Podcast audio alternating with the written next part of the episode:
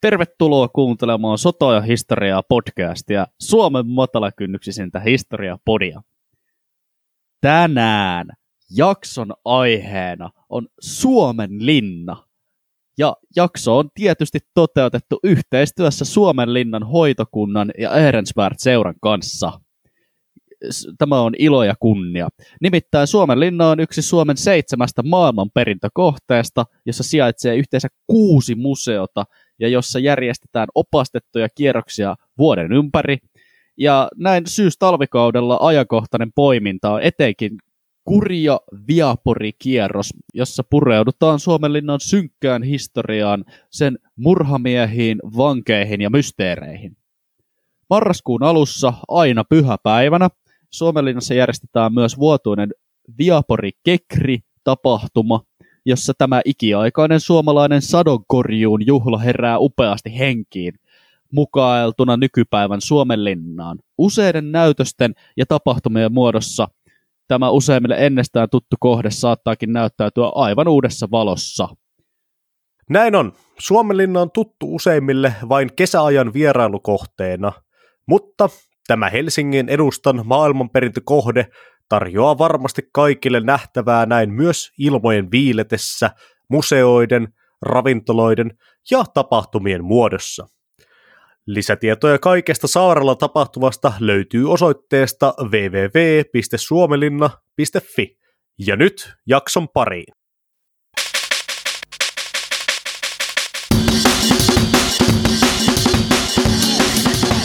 Bravo.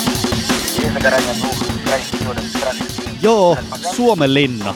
Siis tämähän on Suomessa meidän aivan rakkaan pääkaupungin kupeessa sijaitseva sotahistoriallinen helmi. Todella mielenkiintoinen, todella rikas historia ja monivaiheinen sellainen. Tässä jaksossa meidän tarkoituksena on läpikäydä Suomenlinnan vaiheita sen rakentamisesta aina sieltä 1700-luvulta asti nykypäivään ikään kuin pikakelauksella. Me ei mitenkään voida käydä läpi kaikkea, mitä tällä saarella tai saarilla on tapahtunut, vaan tietenkin neuvotaan kuulijoita käymään siellä itse paikan päällä, kun he tästä kiinnostuvat. Mutta aloitetaan. Suomenlinna Vikke. Mikä paikka ja miksi ja milloin sitä oikein lähdettiin bykaamaan? No, Suomenlinna niin kuin tuossa aikaisemmin jo sanottiin, niin sehän on Unescon maailmanperintökohde. Ja tämä maailmanperintökohdestatushan perustuu hyvin pitkälle siihen, että Suomenlinnassa nähdään kolmen valtakunnan vaikutus saaristoon, eli Ruotsin, Venäjän ja Suomen. Ja kaikki nämä aikakaudet on nähtävissä siellä niin kuin eri, eri rakennuksissa ja eri käyttötarkoituksissa, mitä näillä saarilla on jossain vaiheessa ollut. Tosiaan Suomenlinnan rakennus aloitettiin aikoinaan suorana seurauksena Ruotsin suurvaltakauden päättymisen takia. Tosiaan, niin kuin useimmat varmaan muistaa historian tunnilta, niin Ruotsihan oli saanut kokea lyhyen, mutta suhteellisen merkittävän suurvaltakautensa siinä 1600-luvulla ja 1700-luvun alussa. Tämä suurvaltakausi kuitenkin tuli päätökseen vuonna 1721 uuden kaupungin rauhan myötä, kun Kaarle VII sotimiset tuli vihdoinkin loppuun ja hän sai kokea nöyryyttävät rauhan ehdot ulkovaltojen sanelemana. Tämä tappio vain kärjistyi, kun Ruotsi menetti hattujen sodassa 1743 Turun rauhan seurauksena Savonlinnan, Haminan ja Lappeenrannan. Eli tosiaan nyt Ruotsi oli lyöty perinpohjaisesti ja heidän piti ruveta miettimään uusia tapoja pitää vanhat alueensa turvassa. Pitää siis ottaa tosiaan huomioon se, että Ruotsihan ajatteli, tai Ruotsissa ajateltiin, että Suomi on integraalinen osa Ruotsin valtakuntaa. Siis äh, niin kuin ajatusta siitä Suomi, Suomesta niin kuin sellaisena erillisenä entiteettinä, kokonaisuutena ei varsinaisesti vielä tuolloin ollut. Vaan he ajattelevat, niin kuin, että tämä on vain valtakunnan itäinen puolisko. Toki täälläkin aatelistohan puhui ruotsia, kaikki koulutetut ihmiset puhui ruotsia. Aivan, aivan. Ikään kuin samaan tyyli kuin Uusimaa on integraalinen osa Suomea nykypäivänä. Juuri näin, juuri näin. Tota, voisitko Vikke hieman virkistää minun muistiani siitä, että mikä oli tämä hattujen sota? Siis soittiko siinä hatuista silinterit vastaan koppalakit?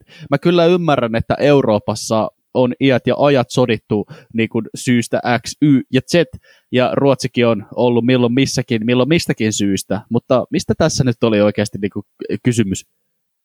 Joo, tosiaan hatuthan oli Ruotsin valtiopäivillä tämmöinen niin blokki.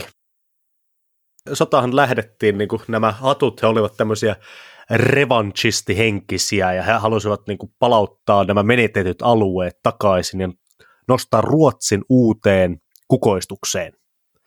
Ja tämähän to- olisi toki tapahtunut lyömällä vanha vihollinen, eli Venäjä, mutta sotaan lähdettiin ja dunkkuu tuli aika pahasti. Make Sverige great again, äh, 1740-luku-versio. Näin.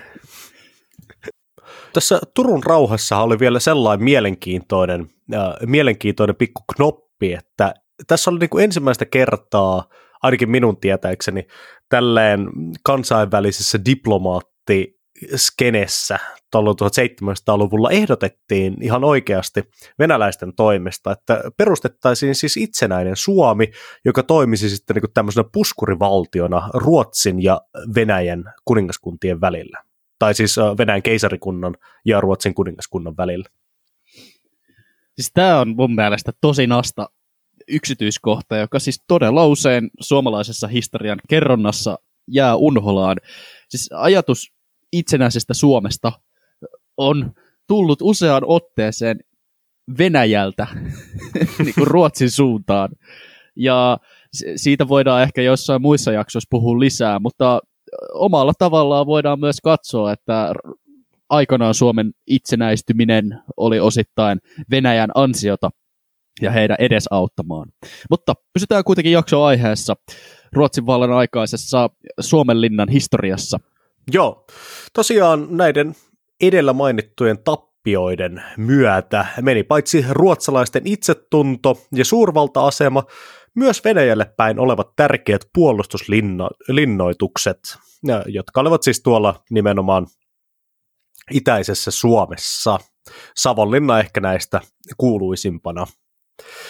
Niinpä Tukholman vuoden 1747 valtiopäivillä syntyi päätös rakentaa keskuslinnoitus laivasto tukikohtinen Helsinkiin ja rajalinnoitus Loviisan edustalle. Ruotsi oli huomannut jo edellisessä sodassa, eli siis juuri tässä hattujen sodassa, että sen voimavarat eivät yksinkertaisesti enää riittäneet Venäjän modernisoituvaa ja sen paljon isompaa armeijaa haastamaan avoimella kentällä niin kuin 1v1-kamppailussa. Joten piti ottaa klassinen historiassa alati toistuva teema, eli silloin kun ei voida voittaa vihollista raalla voimalla, pitää voittaa vihollinen Aimo Ripauksella todella, todella hyvää taktiikkaa. Ja ruotsalaisten taktiikaksi valikoitui nimenomaan linnoitusten rakentaminen, joista sitten Suomen linnasta tulisi kruunun jalokivi. Juuri näin. Ja linnoistutyöthän alkoivat heti seuraavana vuonna Helsingin edustalla sijaitsevalla Susiluodolla, jolle nykyinen Suomenlinna sitten rakentui – Tämä meririnnoituksen rakentaminen Helsingin edustan saarelle 1700-luvun puolivälissä oli Ruotsin valtion mittavimpia rakennushankkeita ja paperilla suunnitelmatasolla Sveaborgista, eli siis Suomenlinnasta, käytetään nyt tässä jaksossa jatkossa sanaa Suomenlinna, Sveaborg, Suomenlinna, Viapori, kaikki samaa. Rakkaalla lapsella on monta nimeä, mutta yksinkertaisuudessa pidetään nyt tässä Suomenlinnassa niin siitä oli tarkoitus tulla siis ihan valtava linnoitus, oli suunnitelmia äh, niin kuin mantereelle ja rannikolle sijoittuviin tällaisiin linnoitusrakennelmiin, mutta ikävä totuus iski sitten päin naamaa, kun tämä muuan nuori tykistöupseeri Augustin Ehrensvärd alkoi manageroimaan rakennustöitä vain huomatakseen, että Helsinkihän oli 1700-luvun puolivälissä vain 1500 ihmisen pieni kylä, jossa niin kinttupolulla käveli takapajuisia suomalaisia, jotka ei välttämättä edes oikein osannut rakentaa niin hienoja rakennelmia kuin mitä oltiin suunniteltu. Mm. Oliko siellä oikeasti vain 1500 asukasta tuolla? Joo, näin sanotaan Suomenlinnan sivuilla. Ah, okei, okay, okei. Okay. Sairasta. Tosiaan Eresvär halusi rakentaa Helsinkiin sellaisen kunnon eurooppalaistyylisen keskuslinnoitustyyppisen systeemin, missä olisi siis tämä Suomenlinna niin kuin tavallaan rannikkolinnoituksena ää, tai linnoitussaarena, ja sitten niin kuin se linnoitusketju jatkuisi ää, näitä Helsingin saaria pitkin myös sinne mantereille, ja sitten niin kuin siellä mantereen puolellakin olisi linnoitus. Mutta tosiaan, niin kuin Ville jo sanoi tuossa, niin tota, valitettavasti suunnitelmat oli hienoja ja isoja, mutta fyrkkaa ei ihan joka asiaan löytynyt Ruotsin valtakunnasta tuohon aikaan. Niin loppujen lopuksi rakennettiin sitten vaan niin tämä pienoiskoossa pelkkä Suomenlinnan linnoitus. Vähän sinänsä sääli, voisi olla ihan hauska, jos Helsingissäkin olisi kaupungissa joku semmoinen 1700-luvun linnoitus. Se oli ihan, ihan siisti. Tosi joku olisi todennäköisesti rakentanut neukkukuutioita senkin tilalle. Niin. Joo, viimeistään 70-luvulla Turun tauti olisi iskenyt ja kaikki olisi lanattu tota, kuutioiden tieltä pois. Niin. Mutta siis sellaisenaankin, kun mitä Suomenlinna sitten loppujen lopuksi muodostui, sitähän rakennettiin vuosikymmeniä. Tässä nyt ei ollut kysymys mistään pikaprojektista, vaan sitä pikkuhiljaa aina edistettiin sitä mukaan, kun tuli rahaa ja resursseja ja kehitys kehittyi ja piti kehitellä uudenlaisia rakennelmia sinne ja päivitellä tykkipattereita ja niin edespäin, niin projekti aina eteni vaiheittain. Kuitenkin nämä sun jo aikaisemmin mainitsemat rahoitusongelmat kiusasivat tätä hanketta heti sen alusta asti. Ruotsi soti siinä 1700-luvulla aika hitosti kaiken maailman sotia, jotka sitten imi niitä rahoja, joiden tarkoitus alun perin sijoittaa tämän linnoituksen rakentamiseen. Muun muassa Pomeerin sodassa 1756-1763 Ruotsi soti rajusti tuolla Pohjois-Saksassa, ja silloin Ruotsilla oli vielä suurvalta-ajan jäljiltä tukikohtia siellä, ja nämä sotatoimet ei edes yltäneet millään tavalla Suomeen, mutta heijasten vaikutuksena söivät ikävästi budjettia tästä Suomenlinnan rakennushommasta silloin. Joo, näin on, näin on. Pikkuhiljaa Suomenlinnan ruvettiin saamaan siihen kuosiin, mikä se oli sitten niin tarkoitus olla. Tavallaan ei voida puhua, että Suomenlinna olisi koskaan ollut valmis, ainakaan Ruotsin vallan aikana, koska sitä koko ajan jokaisella vuosikymmenellä, kun sotateknologia kehittyy, niin sitä koko ajan rakennettiin eteenpäin. Mutta tosiaan pikkuhiljaa se rupesi tulemaan tässä 1700-luvun loppupuolelle mentäessä äh, kuosiinsa, ja näki ensimmäiset tositoimensa Kustaa kolmannen sodassa 1788-1790, jossa se toimi ruotsalaisen laivaston tukikohtana. Ihan lyhyesti tämä Kustaa kolmannen sota, niin tämähän on jäänyt hyvin monesti niin kuin täysin pimentoon useimmilta. Mäkin muistan ihan niin kuin vaan lukeneeni tästä joku muutaman lauseen ennen kuin ruvettiin tekemään tähän jaksoon tätä taustatyötä, mutta se perusideahan oli siinä se, että, että Ruotsi lyö nopeasti Venäjän laivaston Suomenlinnasta käsin, valtaa Kronstadin ja Pietarin ja pakottaa Venäjän luovuttamaan. Suunnitelmat ei mennyt aivan nappiin. Ruotsi voitti todella hienolla tavalla Venäjän laivaston nimenomaan täältä Suomenlinnasta käsin, mutta otti aika pahasti dunkkuu aluksi maasodassa ja sota päättyi lopulta marginaaliseen Ruotsin voittoon, mutta ei johtanut suuriin alueellisiin muutoksiin. Kyllä, kyllä. Sitten niin kuin seuraavan kerran varsinaisia sotatoimia Suomenlinna näki 1808-1809 käytävässä Suomen sodassa. Suomen sodassa Suomen linna muodosti taas keskeisen kohdan Ruotsin puolustusstrategiassa. Ja siis Suomen sodan taustathan oli hyvin mielenkiintoiset. Me elettiin silloin Euroopassa sotahistoriallisesti jännää aikaa. Täällä oli Euroopan suuri pieni mies Napoleon, joka aiheutti kaiken maailman kalapaliikkia vetelemällä rajaviivoja uusiksi. Ja Suomen sota oli oikeastaan heijasten näitä niin kuin Euroopan suurimpia Napoleoniin liittyviä konflikteja, jossa siis äh, vähän samaan tyyliin kuin nykypäivänäkin Venäjä, joka käy aggressiivista hyökkäyssotaa Ukrainassa, joka pyritään nyt kauppapakotteilla eristämään muusta Euroopasta, niin myös silloin 1800-luvun alkupuolella sama taktiikka oli käytössä. Napoleon pyrki eristämään Englannin, ei siis Venäjän, vaan Englannin tuota, muusta Euroopasta. Ja tähän Ruotsi haluttiin mukaan. Ruotsin kuningas Gustav Adolf IV ei kuitenkaan tähän halunnut lähteä heti mukaan, vaan äh, Aleksanteri ensimmäinen Venäjän silloinen keisari joutui julistamaan Ruotsille sodan pakottaakseen Ruotsin mukaan tähän kauppasaartoon. Suomen sodassa tarkoituksena oli, että Aleksanteri ensimmäinen, joka oli nyt Napoleonin kaveri, muuten Napoleonistahan meillä on hyvä sarja, joka tosi päättyy Austerlitzin taisteluun, joka siis oli ennen tätä, mutta kuitenkin jos haluatte lisää Napoleonista kuulla, kannattaa käydä kuuntelemassa. Ja siis äh, Napoleon ja Aleksanteri ensimmäinen oli nyt niinku kavereita ja Napoleon päätti sitten käyttää omaa uutta vaikutusvaltaansa täällä Itä-Euroopassa hyväksi, käskemällä Aleksanteria pakottamaan Ruotsi tavalla tai toisella mukaan tähän Mannermaa sulkemukseen, eli tähän Britannian sulkemiseen maailmankaupasta.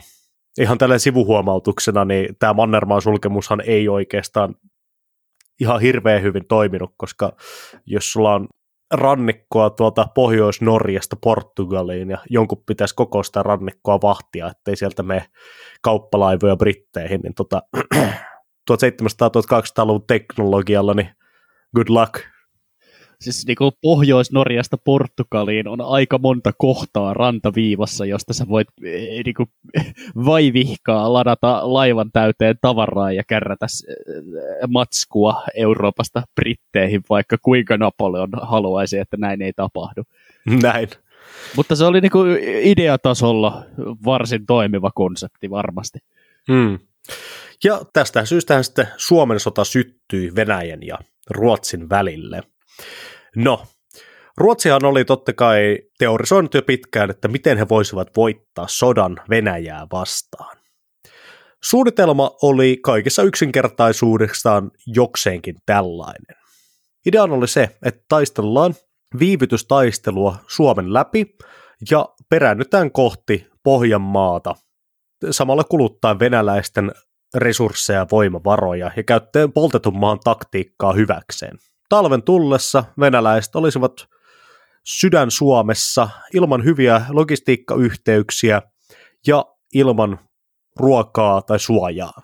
Tämä kuluttaisi sitten Venäjän armeijaa talven mittaan tauteihin ja nälänhätään, ja se antaisi Ruotsille aikaa kerätä talven aikana uusi armeija, joka sitten voidaan laivata Etelä-Suomeen Suomenlinnan kautta, ja sitten tästä niin kuin rannikkoa pitkin lyödä venäläiset täydennysosastot keväällä ja sitten niin kuin kahdesta suunnasta tavallaan lyö, lyödä tämä jäljelle jäänyt venäläisosasto Suomessa. Vaan kuinka sitten kävikään? Todellisuus meni kuitenkin vähän enemmän niin kuin näin. Venäläiset valtasivat laajalla rintamalla Suomen maa-alueet hyvin äkkiä sodan alkamisesta – ja tätä niin kuin, ruotsalaispresenssiä Suomen alueella jäi edustamaan nämä jyhevät rannikkolinnoitukset Suomenlinnan mukaan lukien. Ja tämä sotahan päättyi Suomenlinnan osalta monen mielestä varsin draagiseen näytökseen, jossa Suomenlinnan viimeinen Ruotsin vallan aikainen komendantti Karl Ulof Krunsted päättyi lopulta antautumaan linnoituksen sen suuremmitta taisteluitta. Aikalaistahan silmissä Kronstedt oli maanpetturi, joka luovutti ilmaiseksi Pohjolan Gibraltarin puolustustaiteen helmen tai linnoitusteollisuuden taidon näytteen, mitä näitä nyt on. tässähän oli niinku taustalla varsin nerokasta psykologista sodankäyntiä venäläisten osalta, koska heti Suomen sodan alkupäivinä julkaistiin julistus, jossa Suomen kansaa kehotettiin ja yllytettiin yhtymään sotaan Ruotsin kuningasta vastaan Venäjän puolelle, ja palkkioksi luvattiin kutsua säätyvaltiopäivät koolle. Eli siis venäläiset flirttaili suomalaisia itsenäisyys- tai jonkinnäköisen niin autonomia-aseman kanssa jo heti siitä alusta asti ajateltiin, että suomalaiset voisi olla ehkä helposti käännytettävissä ja suostuteltavissa niin kuin, vaihtamaan puolta. Missä saattoi olla oikeasti jonkun verran ideaakin, koska siis näissä lukuisissa Venäjän ja Ruotsin välisissä sodissa Suomi on ollut Ruotsin ikään kuin puskurivyöhyke idässä – ja suomalaiset ovat monta kertaa joutuneet jäämään sodan jalkoihin, joka on saattanut hyvinkin poikia sellaista ajattelua siitä, että Ruotsin kruunu ei ole niin kiinnostunut niin kuin Suomen alueiden tai suomalaisten puolustamisesta, vaan käyttävät heitä nimenomaan tällaisena niin kuin puskurina niille idän hyökkäyksille. Hmm. Kuitenkin venäläisten aloittaessa piiritys täällä Suomenlinnan linnoituksessa oli yli 7000 henkeä, joista 1800 oli suurin piirtein siviilejä. Ja 19. maaliskuuta Suomenlinnaa alettiin pommittamaan mantereelta.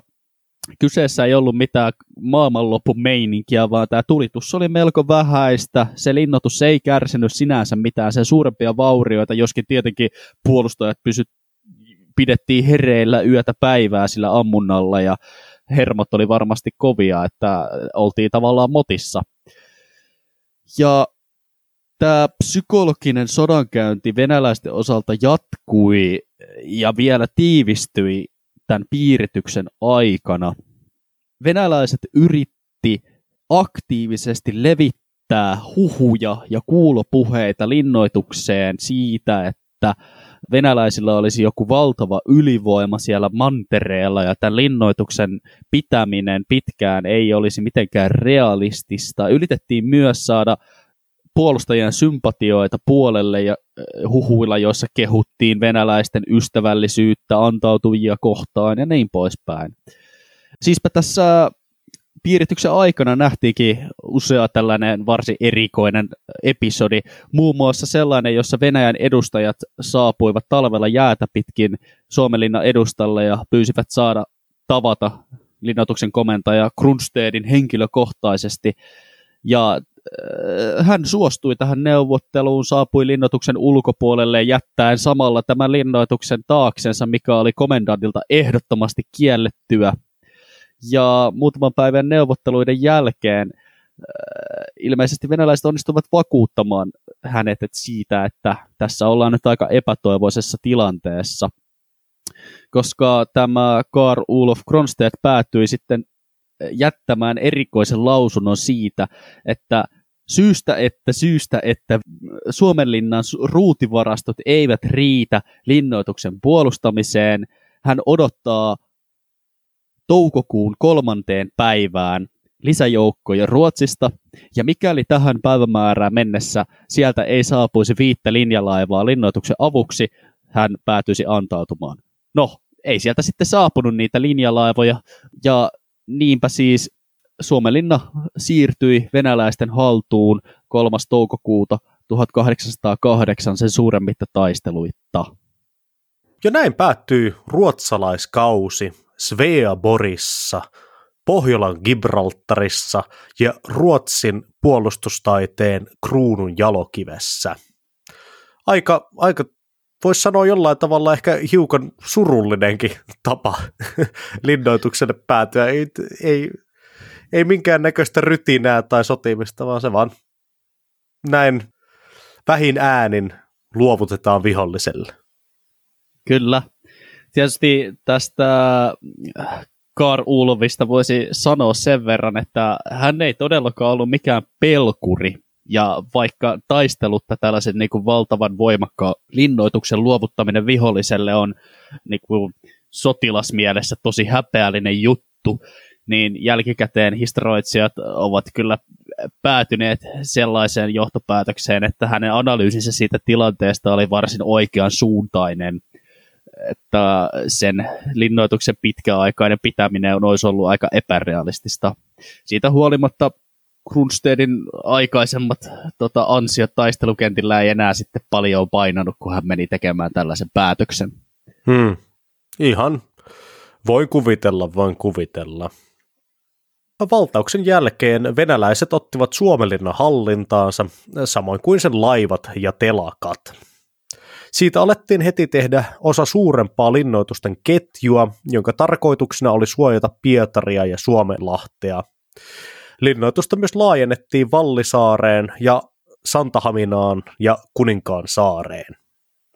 Tosiaan tuon ajan linnoitusten designista pitää sen verran sanoa, että siis äh, jos miettii niin kuin linnoja tai linnoituksia, niin ensimmäisenä tulee kaikilla mieleen toki joku niin kuin keskiaikainen linnoitus, äh, jotka, joka on niin vaan se yksi linna siinä, ja ehkä siinä on jotain muureja ympärillä, mutta that's it. Mutta nyt kun tullaan siis 1800-luvulle, niin linnoitukset on enemmän tämmöisiä useampien linnoitusten ketjuja, joilla pyritään ohjaamaan vihollista tai eväämään viholliselta jonkun tietyn maaston tai alueen käyttö. Joo, juuri näin, juuri näin, että sotatiede tai sotataide kehittyy, että jos keskiajalla tehtiin sellaisia tiiliskiviä, jotka oli vaan niin kuin näppylä maisemassa, joka edusti sellaista yhtä vankkaa, lähes murtumatonta puolustuksen pistettä, johon voitiin vaikka vuodeksi vetäytyä, niin nämä 1800-luvun linnoitukset oli sen sijaan sellaisia niin kuin avainmaaston kohtia ää, linnoitettuna puolustusrakennelmilla, jotka oli sitten suunniteltu niin kuin kartalla laajalle alueelle, joita voitiin puolustaa ja tarvittaessa vetäytyä seuraavalle tasalle kohti sitä jotain pääsatamaa tai keskuslinnoitusta. Kysymys ei ollut mistään yhtenäisestä muurien ympäröimästä tiiliskivestä missään nimessä enää. Kyllä, kyllä. Mutta tosiaan niin kuin sanoit, niin sotataito kehittyy ja se, että tämmöiset linnoitukset pysyy ajan tasalla, niin sehän vaatii sitä kuuluista fyrkkaa ja sitähän ei Venäjän keisarikunnolla ollut ihan jokaiseen kolkkaan jakaa. Ja nyt kun Venäjän keisarikunnan länsirajat oli vedetty niin kuin Suomen länsirannikolle ja, ja Viron länsirannikolle, niin myös Suomenlinnankin merkitys väheni. Ja pikkuhiljaa sen linnoitukset alkoivat rapistumaan ja sen aseet vanhenemaan. Joo, tosiaan linnoituksen ylläpitäminen vaatii sitä massia, ja massia ei jostain syistä liiennyt. Kuitenkin tähän hieman rapakuntoon päätyneen Suomenlinnan tilaan ruvettiin kiinnittämään aika äkkiäkin aika paljon huomiota sitten Krimin sodan kynnyksellä 1253. Sotahan alkoi Venäjän ja Turkin välisenä ja meillähän on siitä Krimin sodasta ihan oma jaksokin, joka käsittelee etenkin tätä Suomen osuutta tässä sodassa. Koska, Eli siis Oolannin sota. Kyllä, Oolannin sota, Krimin sota, samaa näytöstä, eri näyttämö. Tota niin, koska sinne Venäjä ja Turkin väliseksi se ei jäänyt. Siinä vaiheessa, kun Venäjä sai vastaansa myös Englannin ja Ranskan, niin tällaisen Itämeren rannalla avoinkohteessa sijaitseva linnoitussaaren kuntokin muuttui yhtäkkiä aika kriittiseksi. Linnoituksen aseistusta ja varustusta alettiin modernisoimaan pikapikaan mutta hyvin lyhyessä ajassa ei kuitenkaan saatu ihmeitä aikaiseksi. Brittien ja ranskalaisten laivasto pommitti linnoitusta kaksi, kaksi päivää 1255 elokuussa. Tämä brittien ja ranskalaisten strategiahan tässä meni suunnilleen sillä tavalla, että heillä oli paljon modernimpia ja parempia tykkejä kuin mitä Suomenlinnan vanhoissa arsenaaleissa löytyi, joten he tyytyivät ampumaan sitten sellaisen turvallisen välimatkan päästä, mistä he pystyivät ampumaan jokseenkin tarkasti siinä, missä Suomenlinnasta ei voitu vastata tuleen. Tosin kuitenkin nyt on kysymyksessä vielä 1800-luvun laivatykit, joten ei tämä brittien ja ranskalaistenkaan tuli nyt mitenkään tuhoavan tarkkaa ollut, että linnoitus pääsi kuitenkin päällikehästä verrattain pienillä tappioilla ja vahingoilla. Kyllä, kyllä. Ja tästä Oulanin sodastahan meillä on puhuttu podcastissa jo aikaisemmin kokonaan sen jakson verran. Ja tämäkin tapahtuma siellä mainitaan. Eli jos aihe kiinnostaa enemmän, niin kipin kapin kuuntelemaan sota- ja historia podin jakso numero 12. Joo, siitähän on jo kauan aikaa.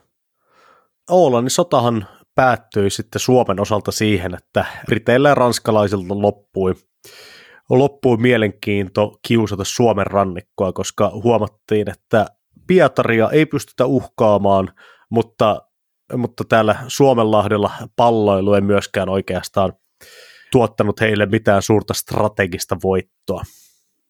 Kyllä, sodan painopiste oli kuitenkin siellä niin kuin jossain ihan muualla Krimillä.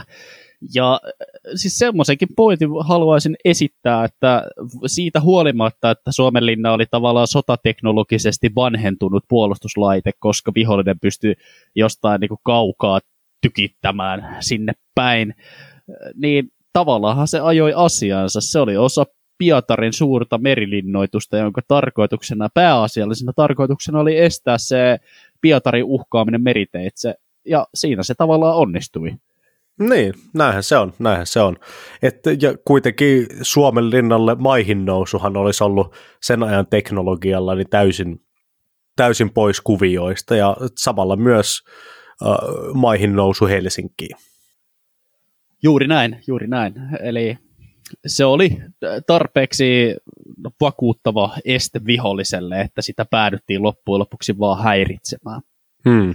Kuitenkin eteenpäin 1800-luvun jälkipuoliskolle siirryttäessä Oolannin sodan jälkeen 1900-luvun alussa Suomenlinnakin varustuksia alettiin kohentamaan. Suomenlinnan merkitys kuitenkin sitten lähti laskemaan entisestään. Ja loppujen lopuksi se oli enää yksi merilinnoitus vanhojen muiden me- venäläisten merilinnoitusten joukossa – se to, sotateknologian kehitysaskeleet äh, tarkoittivat sitä, että tällaisten Suomenlinnan tyyppisten meripuolustusrakennelmien arvo sodankäynnissä ei enää ollut samanlainen kuin ehkä ennen. Hmm. Kuitenkin suurten taistelulaivojen aikakaudella niin Suomenlinna oli auttamatta aikaansa jäljessä. Mutta se, että siellä ei pystytty sotimaan ulkovaltoja vastaan, ei todellakaan tarkoittanut, että siellä loppui kokonaan meiningit. Nimittäin kesällä 1906 Suomenlinnassa syttyi sotilaskapina, joka oli osa laajempaa Venäjän vallankumousliikettä. Kapinalliset sotilaat pyrkivät saamaan linnoituksen haltuunsa ja osittain onnistuvatkin siinä.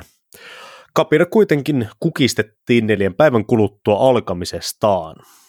Tämähän siis tota, tämä 1906 vuoden kapina, niin tämähän oli siis, näitähän oli paljon muissakin laivastotukikohdissa, ja tota, tätähän myös myöhemmin bolshevikit muisteli niin kuin tämmöisenä ensimmäisenä ää, niin kuin Venäjän vallankumousliikkeen sysäyksenä.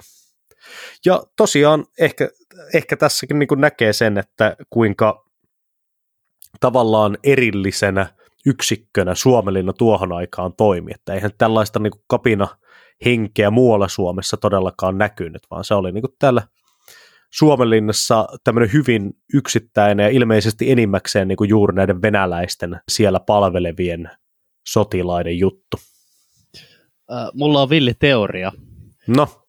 Äh, jos sä annat venäläisen sotilaan oleskella tarpeeksi pitkään veden äärellä, niin hänen alkaa hautamaan kapi, kapinallisia ajatuksia. Nimittäin Venäjällähän niin nuo sotilaskapinat ei ole mitenkään harvinainen juttu historian pitkässä juoksussa, ja aika silmiinpistävän usein olen huomannut, että Venäjän niin kuin, sotilaallisista elimistä juuri laivastoon ja niin kuin, veteen liittyvät osat ovat niitä ensimmäisiä hanakasti kapinoivia osia. Bolshevikki vallankumouksessakin nämä oli nämä taistelulaivojen miehistöt, jotka sitten ensimmäisenä lähti siihen mukaan. Hmm. No joo, tämä nyt oli vain tämmöinen heitto, mutta ehkä sillä on jotain tekemistä ollut asian kanssa. Niin, niin. Et se kyllä tuossa ihan väärässä on nyt, kun asiaa rupesi miettimään. No, mutta ensimmäisen maailmansotaan tultaessa 1914 vai 1918, niin kuin kaikki muistaa, niin Suomenlinna toimi osana Pietari suuren merilinnoitusta, jonka tehtävänä oli vieläkin suojella Pietaria, mutta ensimmäisen maailmansodan aikana ei tuolla mitään hirveän merkittävää tapahtunut. Se toimii yhä edelleenkin saaren Venäjän laivasta tukikohtana ja muun muassa miinalaivojahan siellä varustettiin.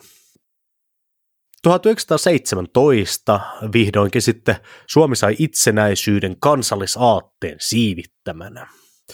Mutta Suomenlinnassa olikin sellainen ihan mielenkiintoinen pieni kuriositeetti, että koska Suomenlinnahan ei missään vaiheessa ollut osa niin kuin hallinnollista Suomea, Suomen suurruhtinaskuntaa Venäjän vallan alla, vaan se oli erikseen niin kuin Venäjän, olisiko se nyt sitten laivastolle vissiin kuuluva osa, joka oli vaan niin kuin Helsingin edustalla, niin Suomenlinna ei heti siirtynytkään Suomen hallintaan, vaan vasta hiukan myöhemmin 1918. Tosiaan samalla Suomenlinna myös karisti vanhan Sveaborg tai Viapori nimityksensä ja se nimettiin uudelle kansakunnalle paremmin sopivaksi Suomenlinnaksi. Kyllä, 1918 oli ensimmäinen vuosi, kun Suomenlinnaa kutsuttiin oikeasti Suomenlinnaksi, vaikka me ollaan nyt tässä koko ajan Suomenlinnasta puhuttukin. Joo. Ja Suomenlinnaa tutkiessa tätä podijaksoa varten, niin tuli huomatuksi, että tätä kohdetta koskevia historiallisia lähdeaineistoja on ihan valtava määrä. Ja siinä, missä sitä lähdeaineistoa on paljon, niin se on hajautunut moneen eri paikkaan. Ja sehän on vaan testamentti siitä, kuinka tämä Suomen linna on toiminut aikojen saatossa niin kuin todella monen eri porukan kotina ja toiminnan paikkana. Suomenlinna on siis niin kuin ollut pitkälti toisistaan erillisten hallinnoisten, hallinnollisten porukoiden koti, ja se on tarjonnut elannon usealle eri taholle kautta sen pitkän historian. Ruotsin vallakin aikana siellä oli niinku pelkästään hallinnollisia ryhmiä vaikka ja mitä. Oli Ruotsin armeijan laivaston Viaporin Eskanderia, oli Leskikuningattaren henkirykmenttiä, Jägerholmin rykmenttiä, linnoituslaitosta, joka ylläpiti näitä äh, linnoitusrakenteita, Slotstaaten, eli linna, ja sitten erikseen vielä tykistö, mitä mä tässä niin haluan korostaa on se, että siinä missä me ollaan tähän mennessä puhuttu nyt niin sotahistoriallisessa perspektiivissä Suomen linnan merkityksestä, niin tämä paikkahan ei ollut pelkästään sotilaallinen struktuuri, vaan nimenomaan koti kaiken näköiselle porukalle. Ja Suomenlinnassahan ei ole pelkästään ollut näitä sotilastukikohtia, laivastotukikohtia. Siellä on toiminut muun muassa vankila ja vankileiri monessa eli muodossa sen eri vaiheiden aikana. Joo, koska Suomenlinnassa oli aikojen saatossa paljon miehiä, joilla oli siis kuitenkin palkka juoksi ja monestikaan ei ollut kauheasti tekemistä, niin Suomenlinnaan toki sitten pesiytyi niin kuin aina tällä, tuohon aikaan kaikenlaisten tällaisten sotilasstruktuurien ympärille myös samanlainen tämmöinen yhteisö ihmisiä, jotka sitten tuottivat erilaisia palveluita näille sotilaille ja heidän perheilleen. Suomenlinnassa on toiminut erilaisia kauppaliikkeitä ja koulu palvelemaan sotilaiden lapsia jo 1800-luvulta lähtien. Suomenlinnassa oli myös telakka ihan sieltä Ruotsin valtakaudesta lähtien. Alun perinhän ideana oli se, että ruotsalaisilla on niin Suomenlinnaa tukikohtanaan käyttävä ihan oma laivasto-osasto, joka sitten myös talvehtii Suomenlinnassa ja su- joka korjauttaa itsensä Suomenlinnassa aina, kun jotain haavereita sattuu. Tämä telakka on sitten myöhemmin 1930-luvulla siirtynyt valtion laivatelakan hallintaan, ja siitä tuli merkittävä työllistäjä omana aikanaan. No, telakasta voidaan sanoa vielä lisäksi se, että myöhemmin telakka on toiminut myös hyvin mielenkiintoisesti itsenäisen Suomen ensimmäisenä lentokonetehtaana, josta puhutaan enemmän sota- ja historiaa-podin jaksossa 24, jossa käsittelemme Suomen ilmavoimien historiaa. Niin, Mutta... kato, nämä kaikki, nämä kaikki jaksothan nämä vähän niin kuin punoutuu yhteen. Sehän on vähän melkein niin kuin, että historia on yksi suuri tarina, missä kaikki vaikuttaa kaikkeen. Siis tämä Suomen linna on niin kuin yksi risteyskohta historiassa, koska siihen liittyy niin paljon. Me hmm. voidaan äh, löytää monta yhtymäkohtaa moneen tapahtumaan, joihin tavalla tai toisella liittyy Suomen linna tai Suomen linna alueella toimineet erilaiset instanssit. Hmm. Kyllä, kyllä. Mutta ennen kuin ruvetaan tässä vielä hyppimään liikaa tarinassa eteenpäin, niin palataan siis tähän vuoteen 1918 ja siihen, kun Suomenlinnasta siirtyy vihdoinkin nuorelle Suomelle. Niin, jo aikaisemmin mainitusta vankileiristä voitaisinkin sanoa muutama sana. Siis lähes heti Suomenlinnan luovutuksen jälkeen alkoi mahdollisesti Suomenlinnan historian synkin osuus. Nimittäin Suomen sisällissodan jälkeen Suomenlinnan alueella toimi punavankileiri, jonka sodan loppuvaiheessa valkoiset olivat sinne perustaneet. Ja leirillä oli enimmillään 8000 punavankia, joita sitten äh, vankileirin olemassaolon aikana teloitettiin aika reipas määrä valkoisten toimesta. Ja kuten aina tällaisissa vankileiriolosuhteissa, niin suurin osa vankileirillä kuolleista eivät kuolleet teloituskomppanian laukaukseen, vaan huonoihin hygienia ja muihin olosuhteisiin, tauteihin, nälkään ja väsymykseen.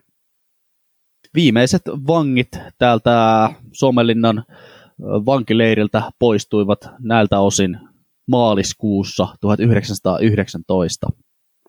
Tässä tuli mieleen, kun rupesin katsomaan to, noita statistiikkoja siitä, että paljonko näitä punavankeja kuoli tauteihin ja nälkään ja paljonko kuoli teloituksiin. Siis ihan murto-osahan niistä vaan kuoli teloituksiin verrattuna siihen paljonko kuoli nälkään ja tauteihin.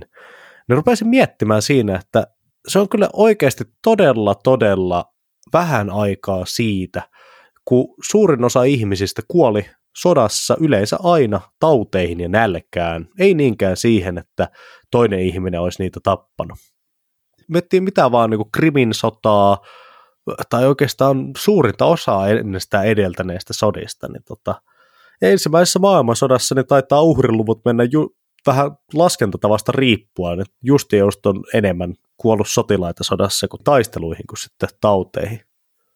Niin, ja siis mun mielestä se riippuu ihan, että äh, haluatko sä laskea ensimmäisen maailmansodan uhrilukuihin mukaan Espanjan tautiin kuolleet nuoret sotilaat. No. Jos sä otat sen lukuun, niin sitten se menee niinku heittämällä yli. Niin, no joo, se on kyllä totta. Okei, okei, mutta mennään takaisin itse jakson aiheeseen, eli Suomen linnaan. Vankileiri aikana Suomenlinna jaettiin kuuteen vankipiiriin, joista yksi oli naisia varten, ja suurin niistä käsitti jopa yli 2400 vankia.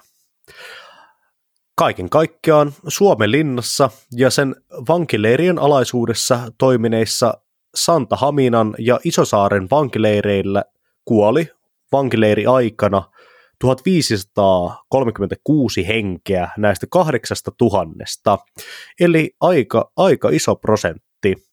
Tämä 1536 kuollutta tosin pitää sisällään siis ihmiset kuolivat nälkään ja tauteihin, ja myös ihmiset, jotka teloitettiin. On huomattavaa, Suomenlinnan vankileirillähän näitä teloituksia tapahtui yhteensä 80 kappaletta, joka käsitti 30 prosenttia kaikista sisällistaa seuranneista valtiorikosoikeuksien täytäntöön panemista teloituksista. Ahaa, siis hetkinen, 80 30 prosenttia Joo. Nyt kuulostaa numerot minun korvaani oudolta. Minulla on ollut aina sellainen käsitys, että Suomen sisällissota oli äh, varsin verinen juurikin siitä syystä, että siellä telotettiin ja pistettiin äh, vankileirillä poppota kylmäksi niin perkeleesti. Pelkästään niin kuin Lahdessa Hennalan kasarmin pelloilla tapettiin ihan varmasti enemmän porukkaa. pitääkö nämä nyt ihan paikkansa? No, Nämä on siis nämä on niitä virallisia lukuja, mitkä on tavallaan oikeuden täytäntöön panemia teloituksia. Kyllähän sitten esimerkiksi sodan jälkeen oli paljon tämmöistä, että käydään repimässä naapurin isäntä tuolta torpastaa ja ampumassa se jollekin suolle ja Uh, tämmöisiä niin kostotoimenpiteitä. Ja sitten toisaalta pitää muistaa, että, val- että valtava määrä punaisiahan kuoli nimenomaan tänne vankileireille. Ei sillä tavalla, että heidät olisi suoranaisesti teloitettu, vaan tauteihin ja nälkään. Ja sitten voidaan miettiä, että kumpi on hirveämpi tapa lähteä tältä, tältä tietoisuuden asteelta, että kuulla otsaa vai se, että kuolet nälkään ja kylmään. Ahaa, aivan aivan. Eli nämä teloitukset, joita minä olen aina ajatellut, että olisivat kuuluneet ikään kuin kuvioon, oli niin sanottuja ekstrajuridisia teloituksia. Mutta näistä Joo. virallisista varsin mittava osa tapahtui sitten Suomenlinnassa. Joo, kyllä tota, muutenkin tämä selviytymisprosentti Suomenlinnan vankileirillä on ollut kyllä todella heikko. Että...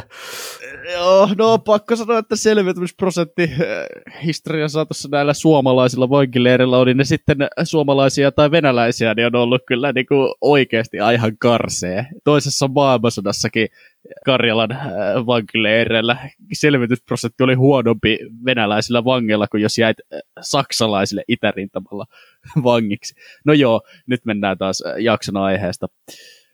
Joo. Miten sitten äh, muut Suomen sodat? Talvisodan syttyessä, mikä oli Suomenlinnan rooli? Suomenlinnahan sitten 1939, kun talvista syttyi, niin toimi ilmatorjunta- ja rannikkotykistö joukkojen kotina. Mutta tällaista ilmatorjunta, patteritoimintaa lukuun ottamatta, niin siellä ei mitään hirveitä taisteluja käyty. Tämän lisäksi hyvin mielenkiintoisesti niin linnoitushan toimi suomalaisen sukellusvenen laivaston tukikohtana talvisodan aikana, josta jäänteenä Suomenlinnassa on yhä esillä vesikko sukellusvene. Ja tämähän on hyvin mielenkiintoinen aihe siinä mielessä, koska niin kuin, jos miettii Suomea, niin tota, ei ensimmäisenä tule mieleen ehkä niin kuin sukellusvene suurvalta. Joo, N- meillähän Suomen ei... sukellusvene laivasto. Mm. Särisee jännästi suussa. Meillähän ei, ei siis tota, ton Pariisin rauhansopimuksen takia yhä edelleenkään saa olla sukellusveneitä, mutta tota, silloin oli. Silloin oli. Ja me tehtiin äh, siis niin kuin ihan top tier planeetan kovimpien sukellusveneinsinöörien eli saksalaisten kanssa tiukkaa yhteistyötä. He kehittivät omaa sukellusveneosaamistaan osittain muulta maailmalta salassa Suomessa, josta mekin hyödyimme aikanaan. Hmm. Ehkä tästä lisää myöhemmissä jaksoissa. Hmm. Ken tietää, ken tietää. No, jatkosotaan tultaessa, niin Suomenlinnassa ei sitten oikeastaan ollut ja muuta toimintaa kuin pieni rannikkotykistä patteria, IT-patteria. Jälleen kerran, niin IT-patterithan toki ottivat osaa Helsingin ilmatilan puolustukseen, mutta mitään muuta kauhean dramaattista siellä ei sotien aikaan tapahtunut. Kyllä. Ja sitten sotien jälkeen Suomenlinnan telakka valmisti muun muassa troolareita, proomuja ja ää, kaiken maailman sotakorvaustuotteita. Lisäksi siellä korjattiin laivoja, valmistettiin aluksia laivastolle ja merivartiostolle. Laivateollisuus oli muutenkin tärkeä osa sotakorvausten maksamista, joten työpaikat lisääntyivät Suomenlinnassa toimineella Valmetin telakalla ihan runsaasti. Hmm. 1960-luvun luvun puolivälissä puolustusvoimat ilmoittivat, että rupeavat pikkuhiljaa luopumaan tästä linnoituksesta kuitenkin, koska sotilasteknologia oli jo vähän ajanut ohi tämmöisestä äh, Helsingin edustalla toimivasta 1700-luvulla rakennetusta linnoituksesta. Suomenlinnan rannikkotykistö rykmentti muutti pois ja Suomenlinna siirtyi siviilihan, siviilihallinnon piiriin vuonna 1973. Puolustusvoimien yksiköistä ainoastaan merisotakoulu jäi Suomenlinnaan ja toimii vanhalla paikallaan yhä edelleen. Näin voidaankin siis sanoa, että Suomenlinnassa on yhä edelleen pieni osa tätä sotilaallista historiaa yhä toiminnassa tänäkin päivänä. Kyllä, mutta Suomenlinna on siirtynyt tällaisesta rankasta sotilashistoriallisesta perinnöstään varsin sulavasti siviilipuolelle. Suomenlinnan kunnostustyöt hän alkoivat silloin aikanaan ja rakennuksia alettiin muuttamaan asuinkäyttöön. Suomenlinna liitettiin Unescon maailmanperintökohteiden joukkoon vuonna 1991 ja suomalaisella kaudella linnoituksesta on kehittynyt yksi Suomen suosituimmista matkailukohteista. Ja sen lisäksi Suomenlinna on yksi Helsingin kaupungin osista ja noin 800 ihan normaalin ihmisen asu, asuttama koti. Ja tarjoaa vielä 400 ihmiselle työpaikan.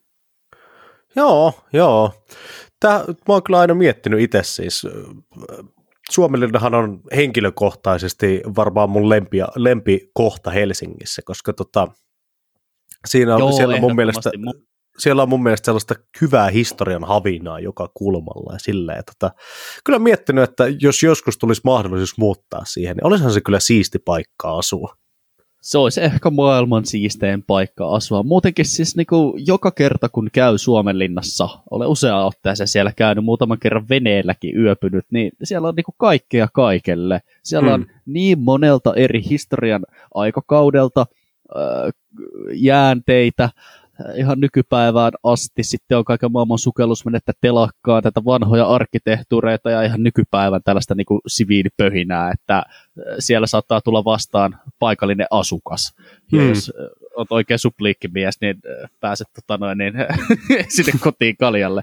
Et niin kuin jotenkin historia kohtaa nykypäivän tässä paikassa ihan sikasiistillä tavalla. Hmm. Jos se ei niin kuin, ole vielä tullut kuuntelijalle selväksi, niin menkää nyt oikeasti käymään siellä, jos ette ole vielä käynyt. Suomenlinna on ehkä Suomen hi- hienoin historiallinen kohde.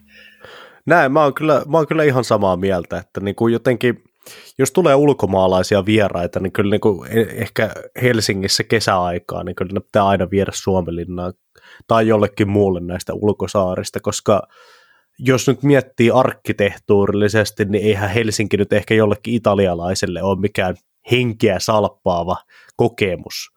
Mutta se merellinen maisema ja ne saaret on kyllä niin kuin omalla tavallaan erittäin uniikit.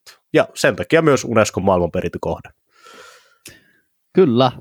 Ja tässäkin jaksossa me nyt niinku pikajuostiin Suomenlinnan historiaa sieltä sen alkuajoilta nykypäivään asti, ja me päästiin oikeastaan vasta ihan raapasemaan pintaa siitä, että mitä kaikkea rikasta siellä on oikein tapahtunut, ja suositellaan ehdottomasti kaikille kiinnostuneille sitä, että menevät ja selvittävät lisää. Siellähän on niin kuin jokaiselle vuosikymmenelle riittää omia tarinoita kerrottavaksi. Hmm. Ja tämä Suomenlinnan historiahan näkyy yhä edelleen myös ihan siis Suomenlinnan jokapäiväisessä käytössä. Niin kuin sanottiin tuossa aikaisemmin, niin siellä toimii yhä tuo Suomen laivaston merisotakoulu ja Suomenlinnan vankila perintöä pitää yhä yllä Suomenlinnan vankila.